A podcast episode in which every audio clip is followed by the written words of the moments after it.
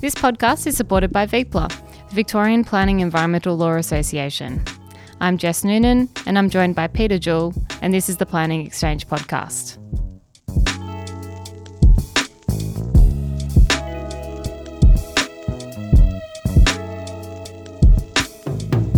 This is episode 63 today, and is our first foray into Zoom recorded interviews in light of the COVID 19 saga.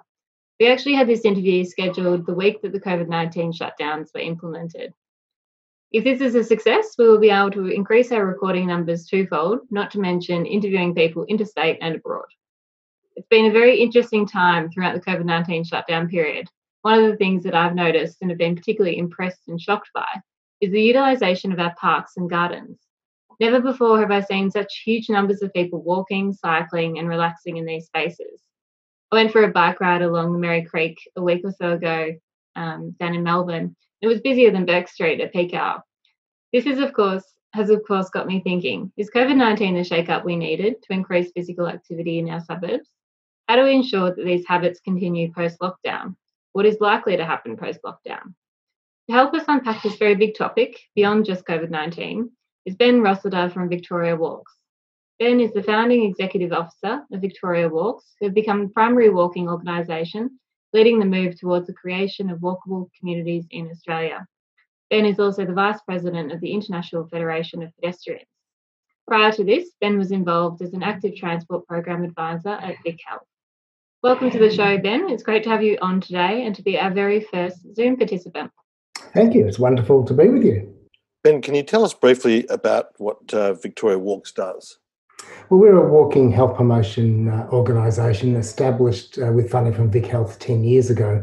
And our role really is to get Victorians active and on their feet to uh, particularly reduce the incidence of um, preventable diseases obesity and, and such like. Um, we do that through uh, providing us leadership in walking and walkability. We're evidence based, so we do a lot of things like uh, submissions and high level policy engagement with government, um, but also direct walking promotion to the community. We have a pretty reasonable social media presence, about oh, 85,000 Facebook followers who are highly engaged, predominantly women. We also have a Walking Maps website, walkingmaps.com.au, uh, which is extremely popular in Victoria and growing popularity around Australia, where people can find, share, and create uh, maps with points of interest. Uh, uh for a variety of reasons. I love that feature of your website, Ben, because people can create their own walks and post them with eh, eh, places of interest.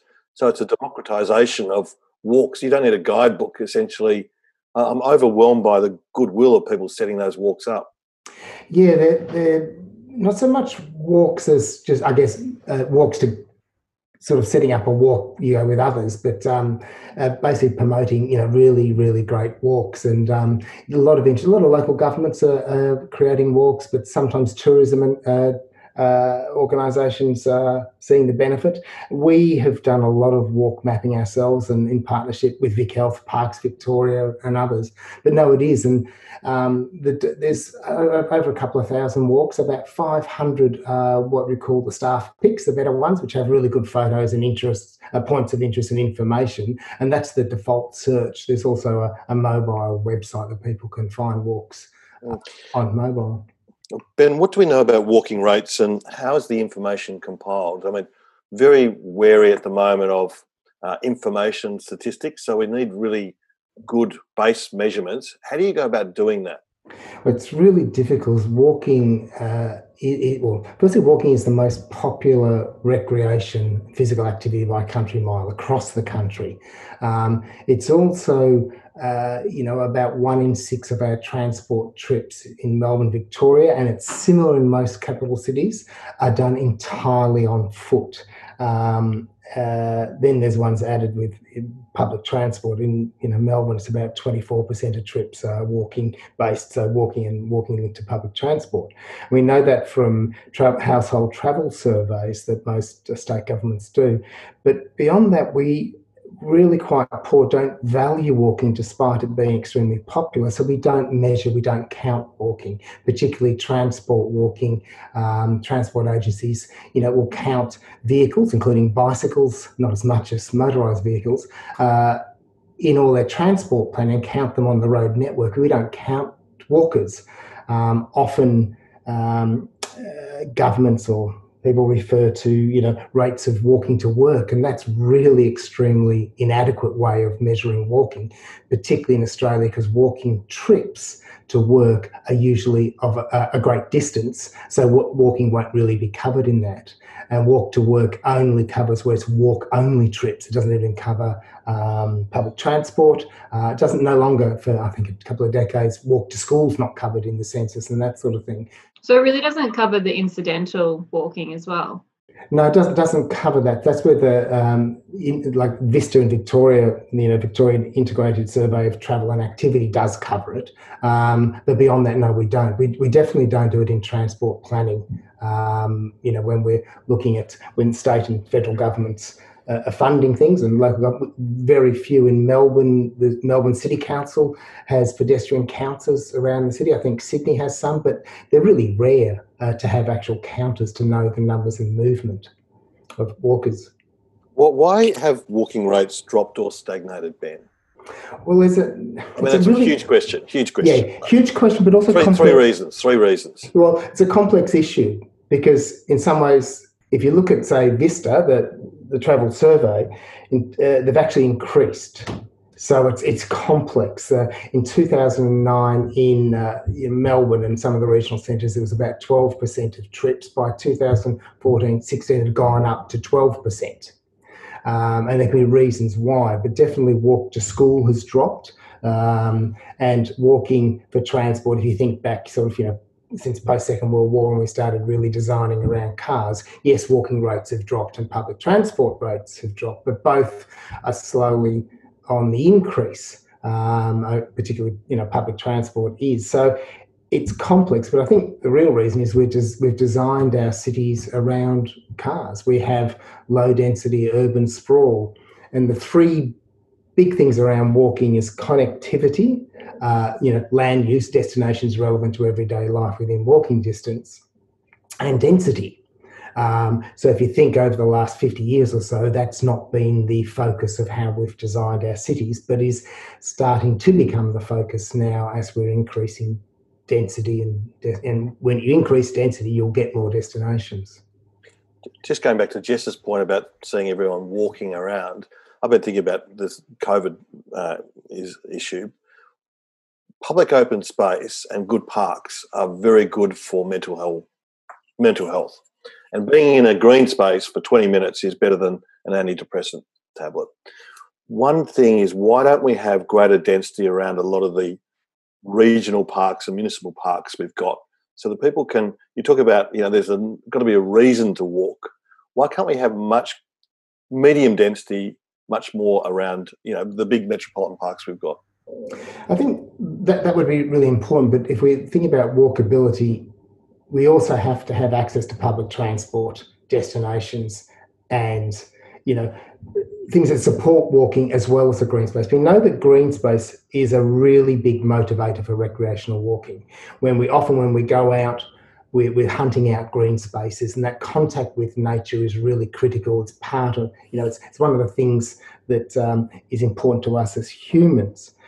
I think, but it's also about a lot of the recreational walking happens on, if you like, the footpath network in neighbourhoods. And I think if we think about COVID, one of the most significant things we've got on at the moment is the level of walking on neighbourhood streets and riding bicycles.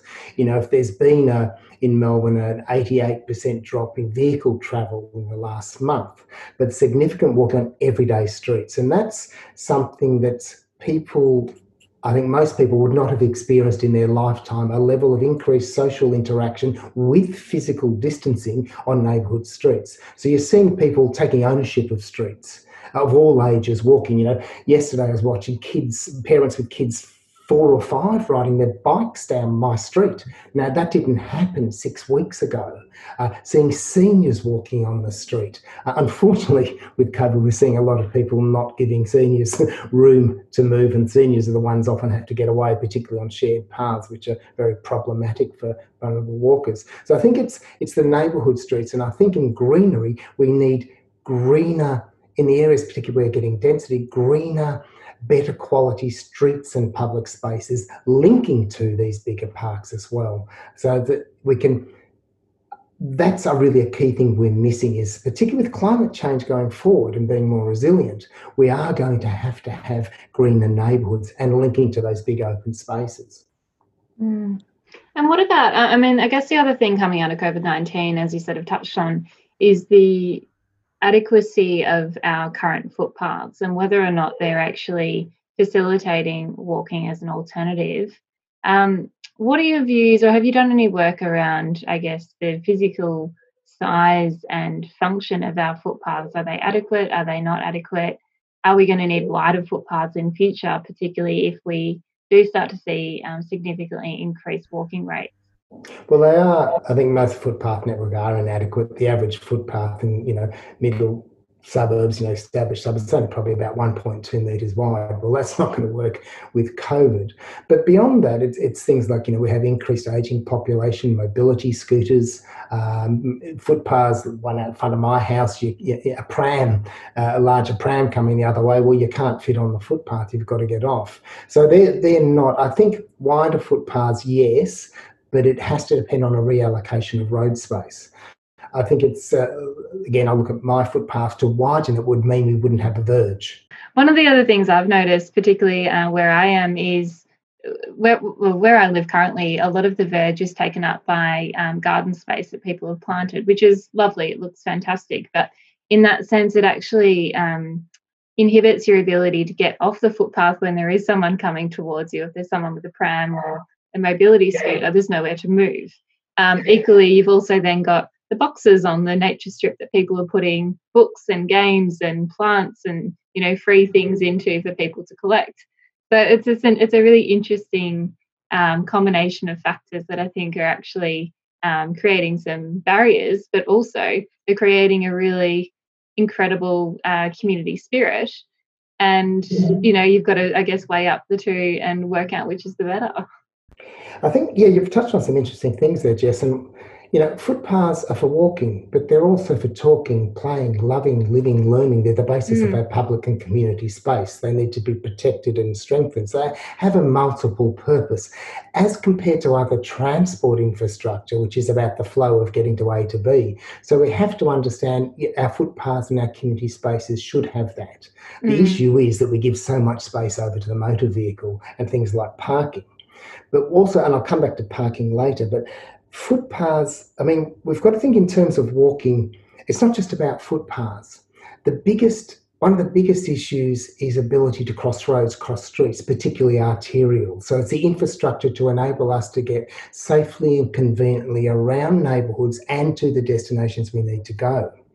It's also challenges which, particularly in Australia, is something which we're not looking at, not addressing, is we have a massive gender inequity in public space. Australia is the fourth worst OECD country for women feeling safe walking at night. And we have the mm. biggest gap between any OECD country, I think it's about 32 or 34, between men feeling safe and women feeling unsafe. And, so and what are the what are the features, I guess, of a safe versus an unsafe environment for men yeah. and women? And one thing is I'm not, I'm not, being glib here, but ask women. We don't ask women. No, and this is a, like we don't actually go to to find out where people's experience of cities. One mm. things is always challenging for walking is because when we all walk, often we'll walk neighbourhood streets that we like, we feel comfortable, and we avoid the ones we don't. But we don't actually look at why it feels it's an you know why we don't go some spaces. We did do some research with young people a few years ago um, and found out that uh, for, you know 15% of girls felt safe walking in their community at night and 54% of boys did. And there's things which came across quite strongly is the level of harassment in the street. You know, catcalling, abusive, leering. I mean, those sort of things are really critical. And that's not just yeah, behavior, men, blokes changing their behavior it's also how we are, you know, function and relate in, in society. But to leave that aside, then look, I want to look at a, say, a transport issue, which I think illustrates why gender needs to be thought of differently. when I, as a fit, healthy adult male, walking at night and I, I come to pedestrian light, traffic lights, pedestrian signals, whatever, and I have to press the big button to cross the road, you know, wait for cars, and I just have to stand there for a minute. And it's really annoying. It's frustrating, annoying.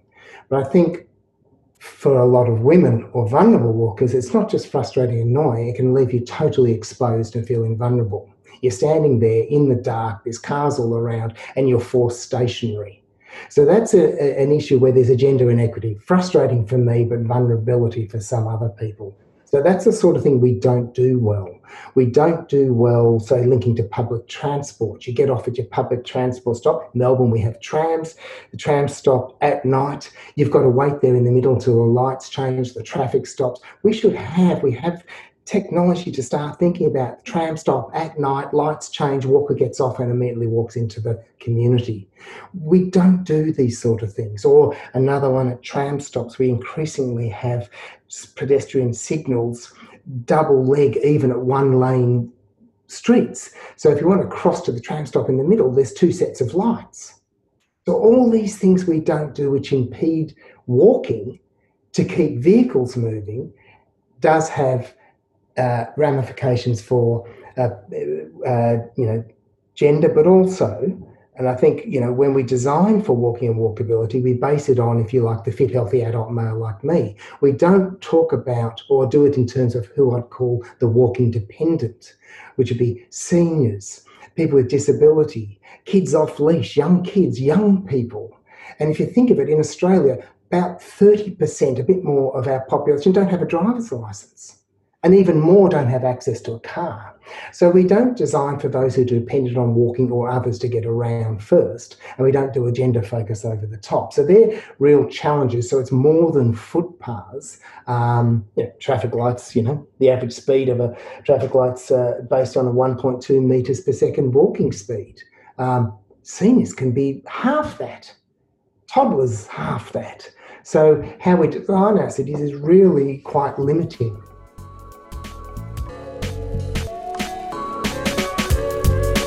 Thank you to Song Bowden Planners, who offer excellent personalised service. Call Dave Song or Dan Bowden through details on our website. Also, we thank Victorian Planning Reports, our very first supporter. If you want the A to Z of planning decisions in Victoria and excellent editorials, please get yourself a subscription to the VPRs. Details on our website. This podcast is supported by our wonderful friends at One Mile Grid. One Mile Grid is a boutique consulting firm which offers traffic and transport engineering, transport planning, and waste management services. You can find out more by visiting their website at www.onemilegrid.com.au. And can we talk about uh, increased pedestrian deaths? Um, I've, um, I mean, I almost hit someone the other night. An old person was walking across the road dark, where you know, and I thought, why are you crossing here? And he was almost oblivious to the traffic. Now, and and it really scared me because I thought, well, that that is an accident waiting to happen. But the, there is increased pedestrian deaths. Um, what what's the reason? Do you think? Well, um, that older person might have crossed there because they needed to. Um, I think you know it's we often hear, oh, you know, there's a there's you know, signals, you know, 300 metres down the road. Why don't they go down there? Well, you know, for an older person, if you're 80 or whatever, it's a bloody long way to go 300 metres one way, 300 metres back just to get across a road. Um, we also know that uh, uh, seniors are overrepresented. The big, ch- I mean, there's been a reduction in road fatality trauma and injury over decades. Uh, but the, uh, the reduction has been far more for vehicle occupants than those outside, particularly walkers. There has been, if you look over the last couple of decades, a reduction in pedestrian fatalities. There has, however, the, the big disturbing trend is there's an increasing proportion of pedestrian fatality and injuries are seniors. If you think back looking at five year periods, 20 years ago, about 42 or 43% of pedestrian fatalities were those over the age of 60 in the last five years, they were 48%. Last year was 50% over the age of 60. Is that because that, there's a lot more older people in society as a proportion, though? Um, the, well, if you think uh, the, they're about 15% of the population, 50% of the deaths, or 16%, and the over 70 uh, went from 32% to 40% last year, they're 11% of the population. So, yes, we have an ageing of the population. Key thing is when we analyse five years of uh, pedestrian crash data um, and seeing that seniors are overrepresented, and we know that seniors are not at fault in the vast majority of crashes. Uh, TAC did some analysis of uh, a few years, about 10 years ago, of uh, senior pedestrians injured, and they're at fault in about 12% of crashes. Um, the most common crash scenario is hit by right turning vehicles, second most left turning vehicles. Uh, go back to footpaths 16% of all senior pedestrian crashes, injured, not fatalities, injured or whatever, are on footpaths. And for the over 80, I think it's about um, two, 3% of 2% of the population, 13% of all their crash, sorry, and they're 13% of pedestrian fatalities, but 26% of all their, or just under a third of all their crashes occur on footpaths. Is so that, is that get, from people reversing out of their driveways? Yeah, or? In yeah. and out of driveways and car parks. Okay. So everyone says, stay on footpaths where it's safe. Well, they're not particularly safe. Yeah. So I think there's a, another thing with seniors. One, when they're hit, they stay hit. And the second thing is that if you look, I'm, I guess, I'm a walker, so it's my right? So I, I cross and, and I keep a look at the cars out of the corner of my eye when they're turning, but I don't look to see, I'll, you know, to seek them, uh, their approval to cross when I've, you know, right of way. Um, but seniors can't jump out of the way. Mm. You know, and there's plus, plus you've also you've also got to think, I guess, of all those seniors that would have glaucoma or vision problems where their peripheral vision is also affected. So I guess their ability to identify those cars reversing is completely different to ours. Yeah, and I'll just add to that. most people with disabilities are not obvious disabilities. Mm. So people looking, you can't see their disability, like you know, poor vision. Yeah. Yeah. Um, ben, to, to, encourage people to walk, uh, they must have pleasant and safe places to walk, and and a lot of times good destinations, third places, whatever. How do designers and planners encourage these outcomes? Mean, you've talked a little bit about this, but yeah, I mean, I think you know definitely the being able to cross streets. I mean, this is crossroads and cross streets. I'll uh, you know, seniors, things like we know if we go on the seniors theme, because being the most vulnerable, um, things like reducing the distance they need to cross, the exposure to traffic, the curb extensions, reducing the complexity of the environment, and complexity would be two lanes of traffic, two way traffic, so you might have a refuge, that sort of stuff.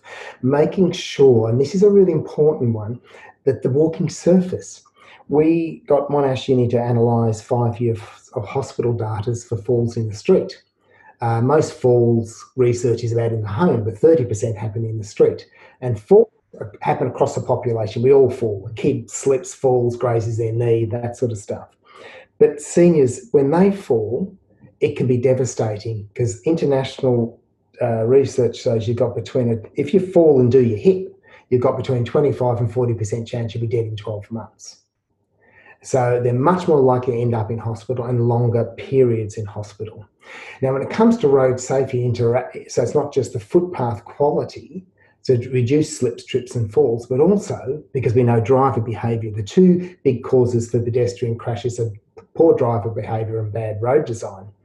Is we need them actually looking for vehicles, not looking at their feet because that's where there's footpath and crossing the road, but you want to look at your feet. Or if you're a mum with a pram, you're looking to see how you can get down the pram ramp, not a. If you have a raised threshold across the corner, you can look to get across. Um, so then what does that mean, I guess, in terms of um, retail development? I mean, there's always this tension between having open air kind of shopping strips versus retail malls. What's your view around that? Well, I think it, it's it, there's there's other alternatives in between. Mm. Um, there's a lot in your question you're making me think about there, Jess. one of them is, you know, we, are doing better at making retail strips better, but we're not doing any, much better at making the trip to the retail strip better. So we're doing yeah. much more walkability, getting people to hang out for coffees and greenery and strips. But yeah. we're in some ways on a hiding to nothing unless we're getting people out of their cars and walking to the shops. That's the first thing.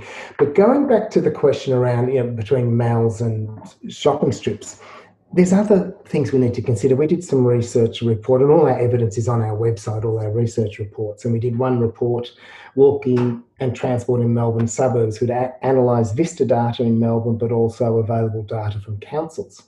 And what we did is we looked at, we didn't want to just do the inner areas, which you know are more walkable but look at and compare the middle and outer suburbs and looking at travel to shops in different design shopping centres or whatever. We didn't look at the big mega malls, the Chadstones and the High Points and all that sort of stuff.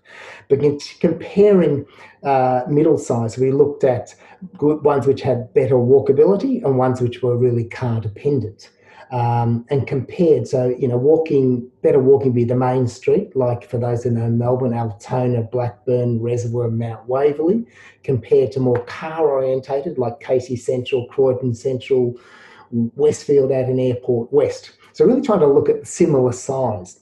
And when you design them better for walking, looking at those who live within 2K of the shopping centre, in the more walkable, 43% walked but when they're designed for cars, only 17% walked.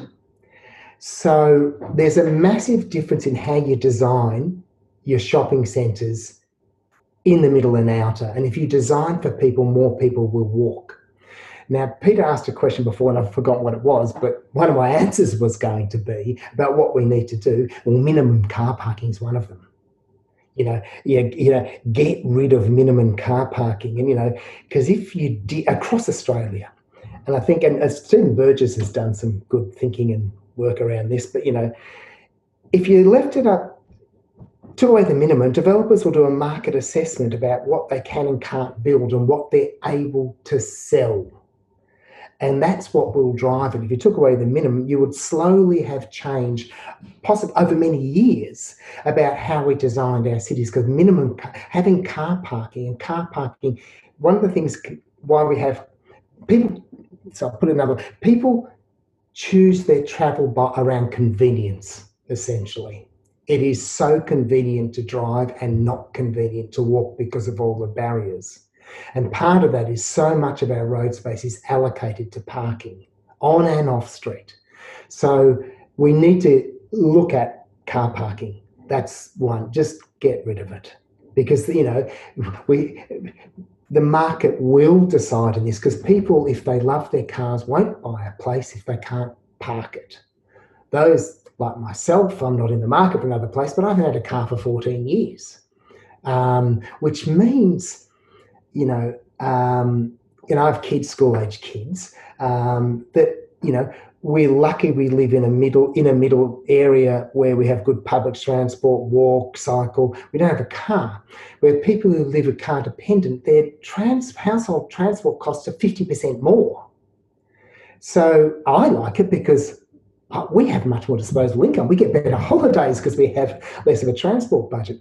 But there's an inequity in that, an increasing equity around transport costs and transport poverty me and my family, we're incredibly lucky, and we live where we live, not through really good planning and decisions, it's kind of a lot through luck and good fortune over decades that we're, we're in a walkable area. And the issue is most people don't live in areas that have the access to shops, services, transport, and that sort of thing that I do. Ben, the, the, the, I understand the analysis you've given, but the majority of Australian cities are designed and they're based around the car there. Uh, so travel times to shops, and it's very convenient if you say as there's parking, but you can't deconstruct that pattern. You can maybe fix it. I'm suggesting, mm. and you can make it softer. But in terms of the physical separation distances and the need for private vehicles, that is, I think, impossible to fix. Well, give you one, I'll give you one stat. There's Australia, uh, Melbourne's a city of 5 million, but has 4.8 million car trips each week that are less than a kilometre long. So, you know, imagine if we halve that number of trips, there'd be savings of $3.2 million a week in transport, so an economic saving. So, yes, I agree with you that car dependency and transport poverty is the major issue, but 4.8, nearly 5 million trips under a kilometre Mm. is massive. So we we definitely have to look at what we can do and where we can do it. And retrofitting, particularly in low density, is hard. So it's about uh, targeting where we would do our density. Um, you know, making sure st- stop you know planting houses instead of crops on our urban fringes. Uh, yet all those sort of things. But we you know if we're going to look at things we can do, and I'll give you an example. Sorry to personalise my area. I know lots of local residents who are anti-density because they want to, you know, keep the integrity of the suburb as it is. Well, for me, density is really important in areas that have the good infrastructure like public transport. And when you do it in those areas, you will get more shops and services. You will get people wanting to live in those areas rather than out because they'll have more options. So it's about where can we do it and where can we strategically do it. And one of the things strategically in terms of walking, uh, we, we don't invest, state and federal governments don't invest in walking, don't value walking. Our high levels of walking have not happened through good planning and investment, they've happened despite an absence of it, a lack of it. So if we were going to do things, let's do, you know, invest in, uh, you know, principal pedestrian networks, really safe, convenient routes from where people live and where they need to get to around public transport and activity centres. So be really, you know, focused in where we're going to do the development because we can't do it across a network, as, you, as you're saying. You know, because they're really, you know, we can't retrofit. So it's being selective about where we can do it.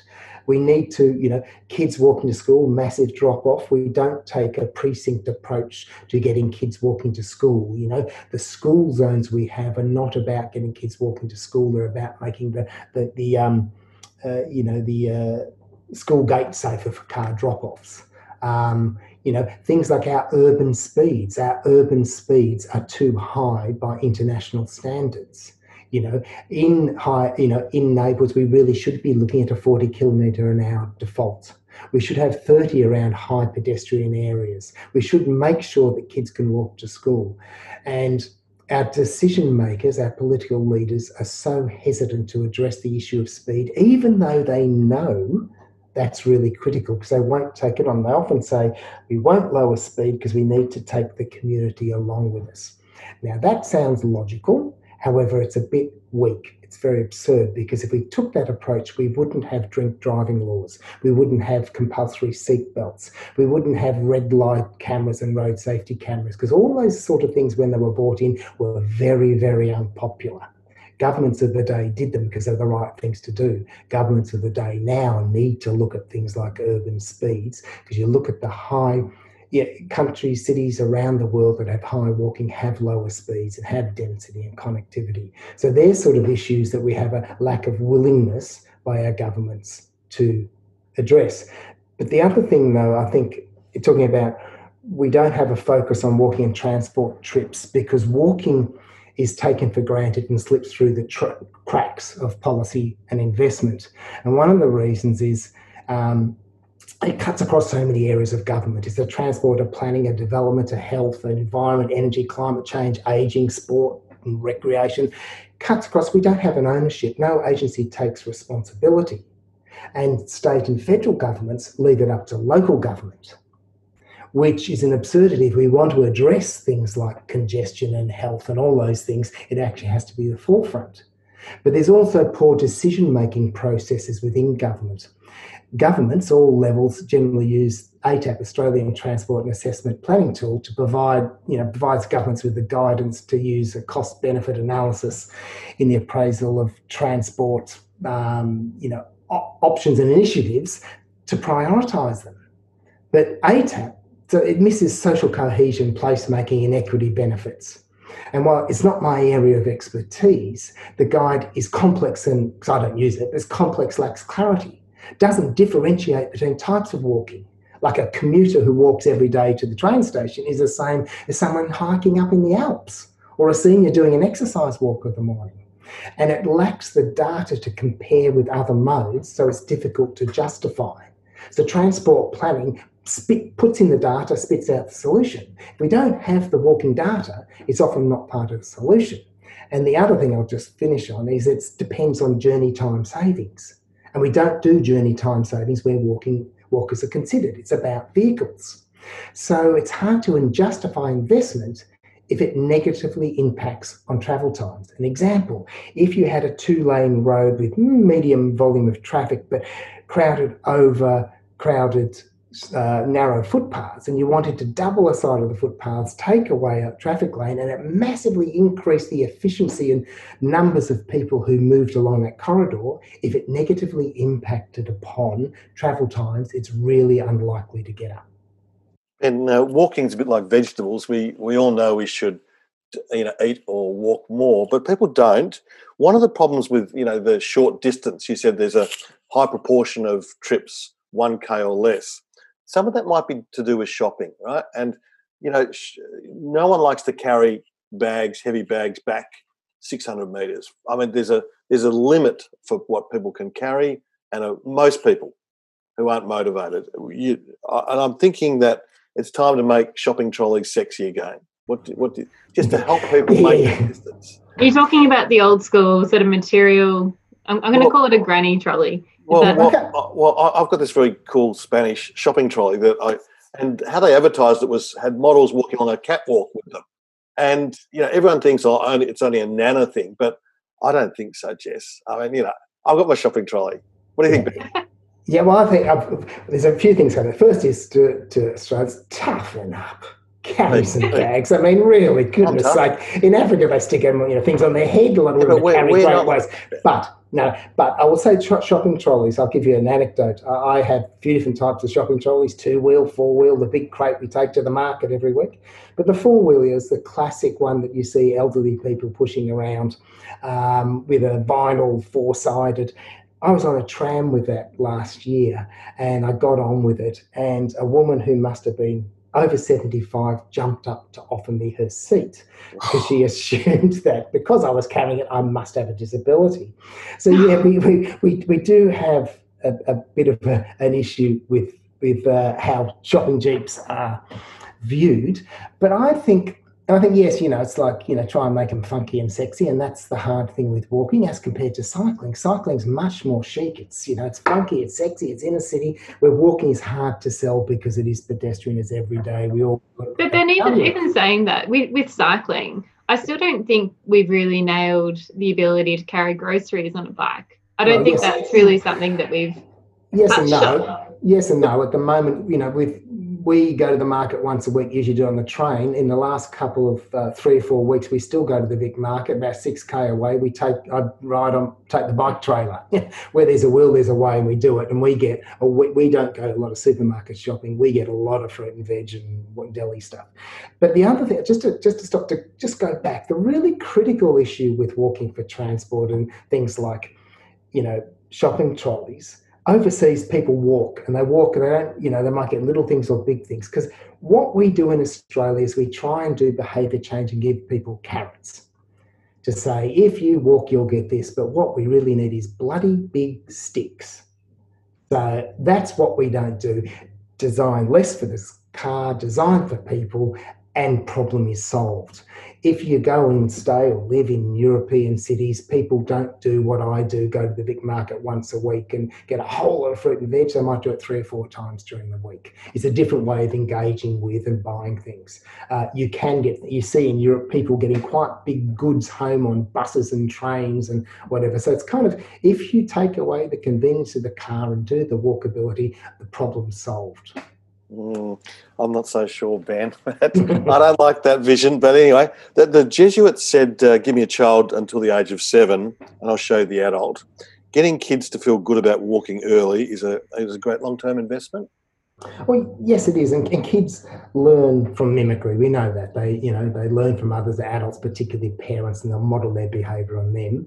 And it is disturbing or worrying that we have a whole generation of children growing up, and you know, because there's parents who are breeding who didn't walk to school or walk around their neighbourhood themselves, and now they're parents. So that is a concern.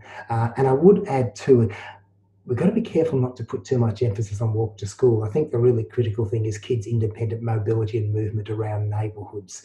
Walk to school is just one part of it. Um, so yes, we need to, you know, it is an issue about we all need to walk more and model behaviour. Again, it's harder in outer burbs when the walking is more recreational than transport walking. So the design of our cities is the critical thing in this. Is you know you do it. Uh, countries that have really good walking and cycling don't really need behaviour change programs. Don't do a lot of them because people do it. Again, it's not convenient to get in a car. So, so it's creating that physical um, uh, attractiveness and support mm. for walking is yeah. critical. Yeah. yeah, I think it's critical. Um, and also, you know, the other side too is with kids, but also young people. We, you know, young people. When we did research, interviewed over a thousand young people, commissioned research a couple of years ago, that asking young people what they want. Um, they want to live in areas that are walkable, where there's shops and services and public transport. They don't want to live in outer urban areas where they're dependent on a car. They there is significant trend, and uh, it's, I think it's over the last this is 2000, I think 12 or so figures, but you know, over a 12 year period, there's a 13% drop in license ownership between for those aged between 18 and 30. Now, there's lots of reasons for that, including it's a bit more difficult to get a license when I was a kid. But and I think an important distinction when I was growing up, as soon as you turn 18, you got your license, you got use of a car. Uh, not everyone owned a car, you know, there might be less cars in households. But you, you know, you drove around to meet up with your mates. And I think for young people, the choice they've got, now some are going to be absolutely car dependent, but if they've got a choice, they still want to cruise around, but they're more likely to cruise around via technology, uh, but they still want to meet up and they want to be in walk. So we've got an enormous opportunity that we are our decision makers and planners, we're not meeting the needs of what young people want, and that's walkable communities. And in your role, what has surprised you in terms of promoting walking? Um, well, I guess you know it's not. There's a lot, but I guess it's you know we don't value walking, and I knew that already.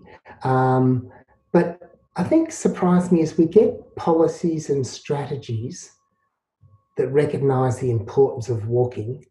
But the thing that surprised me, I always thought the policies and strategies would lead to investment, but what we get is nice, fluffy words, and we don't get a lot of investment. So I kind of, that's been something, and I thought once we'd get a strategy or a policy, that it would bring about action, but we don't. And governments tend to weasel out of funding walking. Um, and you know, and one is around. You know, I said before, walking for recreation, the most popular physical activity, but we don't invest in it. In a say for walking for recreation, it's more popular in organised sports, and it and has a greater potential for public health, mental health, physical health, social health, uh, and economic vibe. Uh, you know, economic health of communities by getting people walking.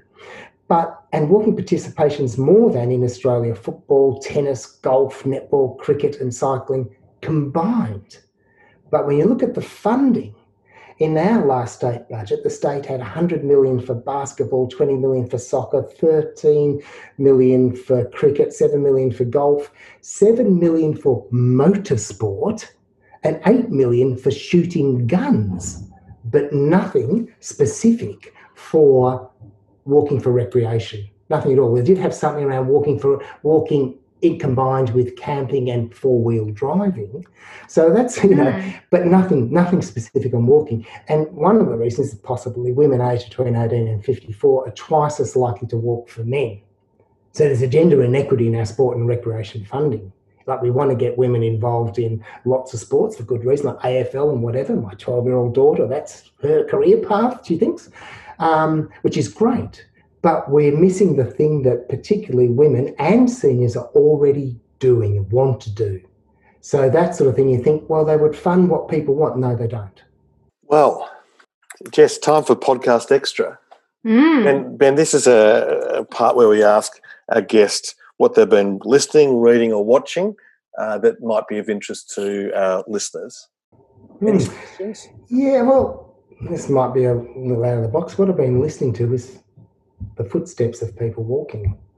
Um, particularly in this time of COVID, I, you know, apart from walking myself, I spend a lot of time, always have in our front yard. It's only about three metres, you know, long. I spend a lot of time out there talking to people going by. So I think, you know, I've been listening. I can hear people coming up the footpath.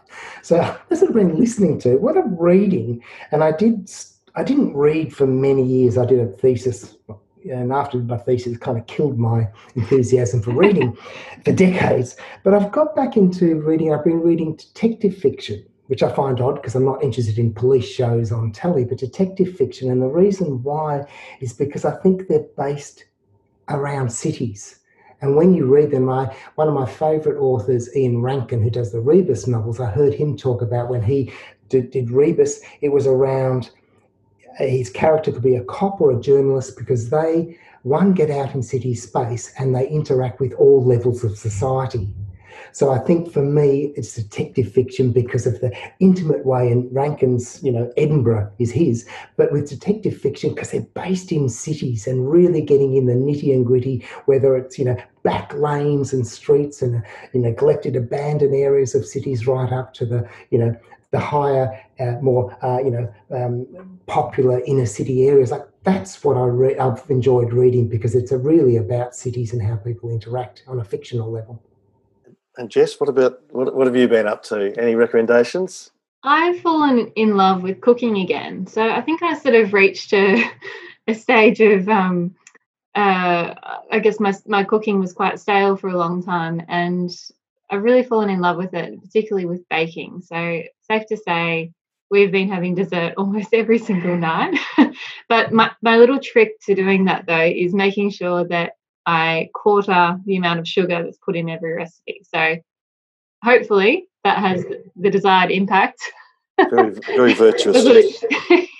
what about you, Pete? Um, Planet of the Humans, which is a documentary that's supported by Michael Moore.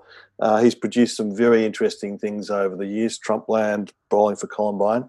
And he's supported this uh, documentary called Planet of the Humans, which is uh, a fresh take on the renewable industry, sorry, renewable uh, energy industry. And it takes a very skeptical view of it. Um, see it before it's banned. Uh, there's a number of people who are trying to ban it at the moment. So uh, very interesting and really um, surprising documentary. Planet of the Humans, and also I've been making lots of chutney, Jess. So ah, there you go. Me too. I actually, I've still got a jar of your chutney in the pantry, Pete. Yes, I made my I made my first batch of chutney, which I was wrapped with. Um, I wish I'd hidden it from the kids though, but anyway. it, it, it's such fun, Ben. Such yeah. delight. I'm with yeah. you on that. So, uh, Ben, thank you so much for our first Zoom uh, interview. And uh, listeners, we will work better to get the audio better, but we um, will will keep producing podcasts. And we am so grateful that you listen to them, and we hope you enjoy them. Ben, thank you so much for being our guest, and Thanks, always ben. good to work with you, Jess. Thank you. Thanks, Pete.